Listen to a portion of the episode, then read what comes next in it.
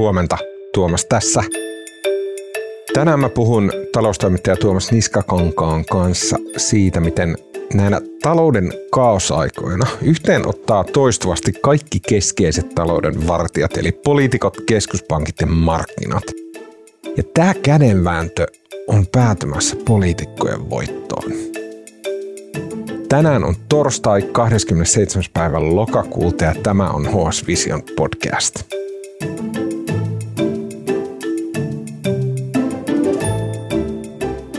Tuomas, sä kirjoitat siitä, että mitä nyt on vähän niin kuin kaikkialla maailmassa meneillään, mutta mikä Suomessa tuli jotenkin kaikista selkeimmin esille, kun pääministeri Sanna Marin, hän linkitti tämmöisen artikkelin äh, tweetissään, ja sitten tämä artikkeli oli hyvin kriittinen näitä keskuspankkien koronnostoja kohtaan. Tai ei, ei kriittinen, mutta käsitteli sitä, että, että näilläkin on tavallaan niin poliittinen ulottuvuus tai ne vaikuttaa ihmisten elämään ne koronnostot ja silloin tehdään valintaa.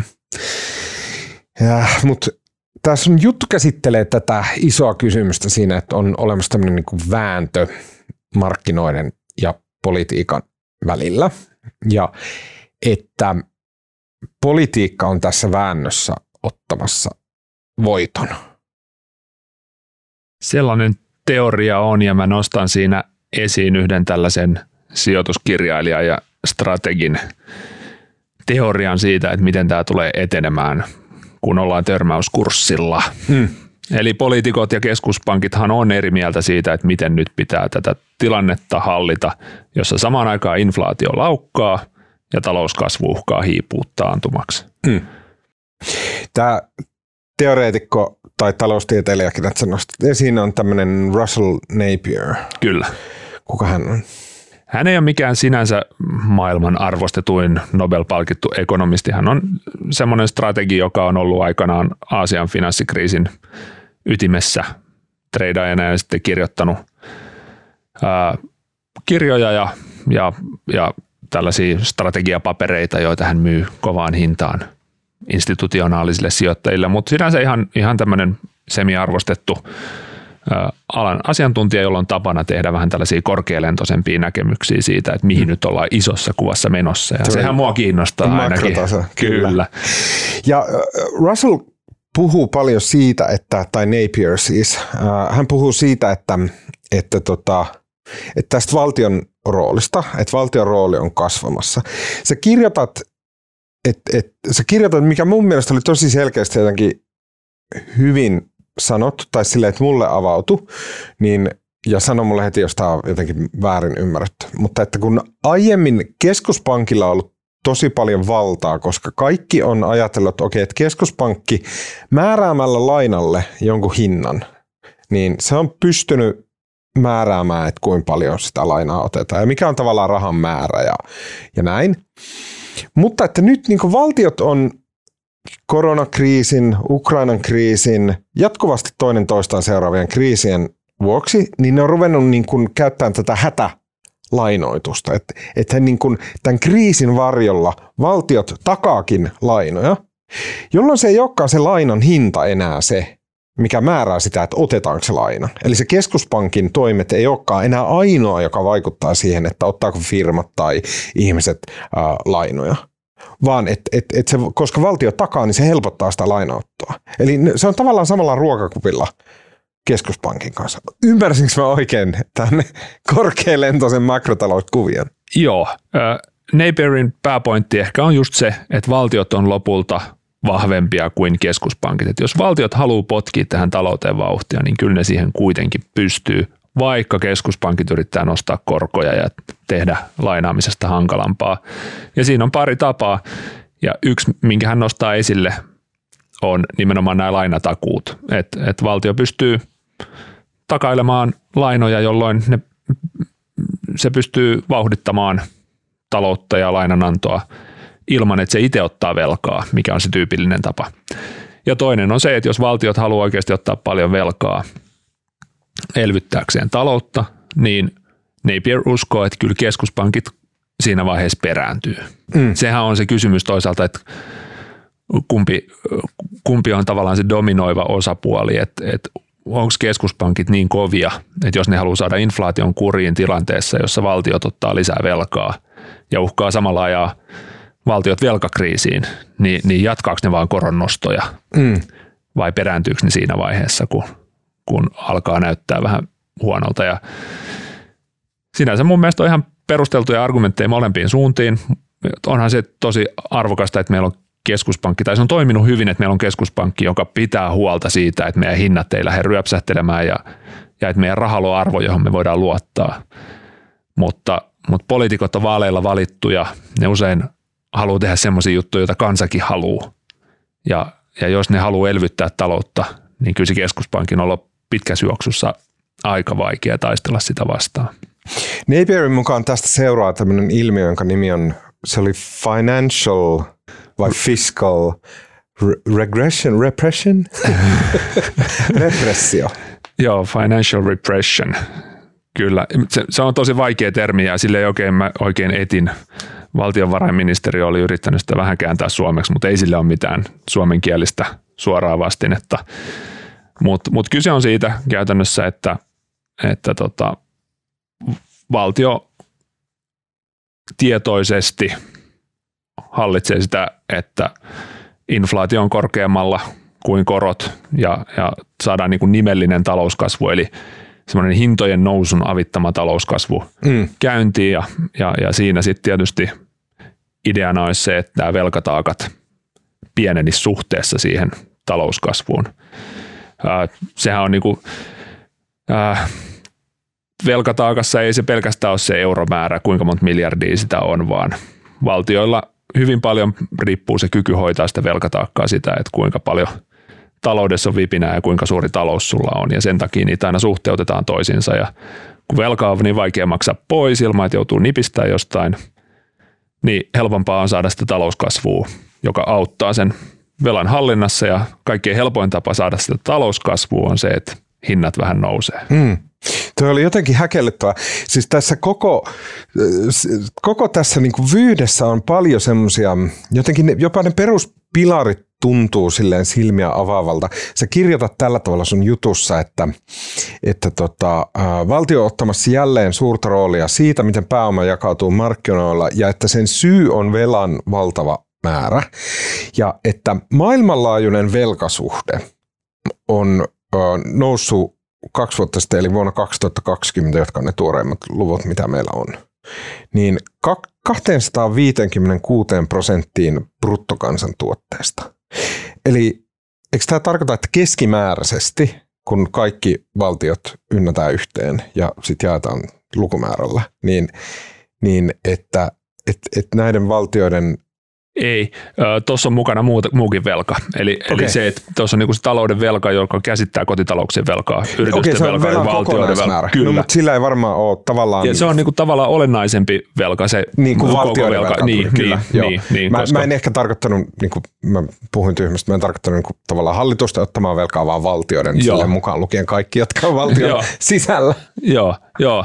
mutta mut siis yleisesti ottaen ei siitä ole mitään kiistaa, että me eletään tosi velkaisessa taloudessa. Mutta oota, oota, kun tämä nyt tämmöistä no. niin tavallista Prismassa kävijää, tämä nyt häkellyttää, että koko maapallo on velkaantunut niin, että et, et, et me ollaan niin kuin kaksi ja puoli kertaa meidän omaisuusvelkaa, tai siis se, että mitä me vuoden aikana tehdään rahalla, niin me ollaan velkaa sen verran, siis minne pankeille – Kelle? Kuka hitto ottaa maapallon? Niinku, kelle maapallo voi olla velkaa kaksi puoli kertaisesti? Niin, no loppujen lopuksi tässä ollaan velkaa toisillemme tavalla tai toisella. Mm. Ei, ei, ei ole mitään maapallon ulkopuolista tahoa, joka meitä lainottaa ja, ja, ja rahoittaa, mutta mut pointti on se, että, että vaikka, vaikka siellä velalla aina se vastapuoli, mm. ja, ja se elää tällä samalla maapallolla – niin, niin joka tapauksessa mitä enemmän velkaa, niin sitä enemmän se aiheuttaa sellaista riskiä, että ää, tulee töyssyjä talouteen ja töyssyt moninkertaistuu sen velkavivun takia. Niin. Et, et se lisää meidän ää, riskiä entistä voimakkaammille heilahteluille. Mm. ja, ja tota, Koska paljon velkaa, korot niin. alkaa vaikuttaa eri lailla ja näin. Tämä korkojen nousu on aika lailla kuitenkin maailmanlaajuinen ilmiö, vaikka se vaihtelee jonkun verran eri maissa, niin, niin sieltä alkaa sitten yksi kerrallaan tulla ilmi hmm. niitä, jotka on ottanut liikaa velkaa ja, ja sitä kautta ongelmat lähtee sitten laajenemaan, kun he ei pysty maksamaan, Mut sit, hoitamaan sit, omia velvoitteitaan. Sitten meillä on tässä tämä tää, se, se peruskuvio, että kun se on 256 prosenttia bruttokansantuotteesta on se ö, velkasuhde. Ja tämä velkasuhde tekee esimerkiksi just silleen, että saattaa tulla korot nousee ja valtiolla on silleen, että okei, että nyt, nyt meidän pitää maksaa hillottomia korkomenoja. Meidän valtion budjetista menee siihen niin kuin X määrää enemmän, joten valtiolla tulisi silleen, että ei hitto, että no sit meidän täytyy jostain muualta säästää, koska nämä korot nousee ja näin. Ja tämä on siis se, mitä poliitikot ei nyt ole valmiita tekemään. Että he ei halua niistä köyhiltä ja, ja tota, sairailta ja muilta, ja mistä nyt yleensä leikataankaan, yleensä leikataan sieltä, että ketkä saa julkista rahaa, niin sitten heiltä otetaan sitä julkista rahaa pois. Se on poliitikoille tosi vaikeaa. Mm. Se, on, se on niin vaikeaa, että ne on selvästikin valmiita välttämään sitä aika viimeiseen asti, ja se on mun mielestä ihan loogista. Mm. Ihmiset ei ole kiinnostuneita yhtä paljon seuraavien kymmenen vuosien velkakestävyydestä kuin siitä, että miltä niiden seuraava vuosi taloudellisesti näyttää. Ja se helposti ajaa sitten siihen ratkaisuun, että valtio keksii keinot, mm. joilla pystytään nykyisistä kovista velkasuhteista huolimatta jatkamaan sitä elvytystä. Ja, mutta oota, nyt mä menen taas sekaisin, koska valtio haluaa sitä velkasuhdetta pienemmäksi. Sitä 256 prosenttia, että sitä halutaan pienentää ja se tehdään sillä pitämällä yllä inflaatiota. Ja talouskasvua. Ennen kaikkea halutaan talouskasvua, mutta se nyt vähän tässä tapauksessa tarkoittaa sitä, että myös inflaatio on pakko hyväksyä. Eli jos meillä vaikka seuraavan, seuraavien vuosien aikana inflaatio jäisi, ei nyt ihan tuonne 10 prosenttia, ei sitä kukaan halua, mutta sanotaan vaikka 4-6 prosenttia, mikä on mm. perinteisten tavoitteiden yläpuolella, keskuspankkien tavoitteiden yläpuolella, niin se toisi mukanaan sellaista talouskasvua, mutta täysin tavallaan niin kuin keksittyä. No keksitty niin hintojen noususta johtava. Ei, ei me tuoteta enemmän, ei me niin. luoda enempää hyvinvointia. se vaan näyttää paremmalta paperilla. No ainakin se pienentää niitä velkoja tai mm. niiden suhdetta meidän talouden kokoon. Mm. Sitten sit tästä seuraa se, että et, et, et poliitikoilla tavallaan on nyt Napierin mukaan. Heillä on niin kuin insentiivi sille, että okei, että nyt kun tämä inflaatio on lähtenyt, niin se, se tekee tälle talouden kokonaiskuvalle – hyvää, koska meidän, äh, meidän velka alkaa näyttää pienemmältä, kun meillä on tämmöistä talouskasvua. Niin poliitikoilla on tavallaan niin kuin insentiivi pitää yllä tämmöinen ainakin pieni inflaatio. On, ja, ja vaikka heiki, heillekin on ikävää, kun äänestäjät tulee sanomaan, että asiat on kallistunut ja että, että kaikki maksaa niin paljon, niin se on heille kuitenkin pienempi paha kuin se, että joudutaan oikeasti leikkaamaan asioista. Mm leikkaamaan ihmisten eduista ja työttömyys vaikka nousee. Se on niille loppujen lopuksi aika helppokin valinta. Mä luulen, että jos he joutuu tekemään näiden kahden välillä valinnan ja sen takia meillä on ollut nämä keskuspankit, että poliitikoilla on liian suuri kiusaus valita mieluummin korkea inflaatio kuin ne vaikeat päätökset. Kyse on nyt vaan siitä, että miten hyvin se keskuspankkien mandaatti ja, ja päättäväisyys ja itsenäisyys kestää. Mm. Sä viittaat sun jutussa äh, Yhdysvaltain äh, tota, entisen presidentin ulkopolitiikkaan, joka oli, että pitää puhua pehmeästi ja kantaa äh, tota, isoa keppiä. ja että itse asiassa äh, nyt kun keskuspankit on ruvennut räyhäämään tästä, keskuspankit on ruvennut ottaa kantaa ja, ja nostaa huolia ja näin, niin se tarkoittaa, että heillä ei ole keppiä se voi tarkoittaa yhden tulkinnan mukaan just sitä. Niin. Silleen Napier ajattelee. Voiko olla sillä tavalla, että keskuspankeilta on aivan aidosti nyt tavallaan keinot loppu? Että he ei pystykään enää vaikuttamaan tähän taloustilanteeseen niin paljon kuin se meidän talousjärjestelmä edellyttäisi. Että poliitikot no, vaan rullaa ei, heidän ei, yli. Ei, ei me siitä ole mitään todisteita vielä nähty. Toistaiseksi keskuspankit on ollut aika päättäväisiä. Ne on sanonut, että nyt inflaatio laukkaa, nyt me ruvetaan nostamaan korkoja ja sen ne on tehnyt. Mutta miten pitkään se jatkuu? Miten korkealle se voi mennä? Miten korkealle se voi mennä?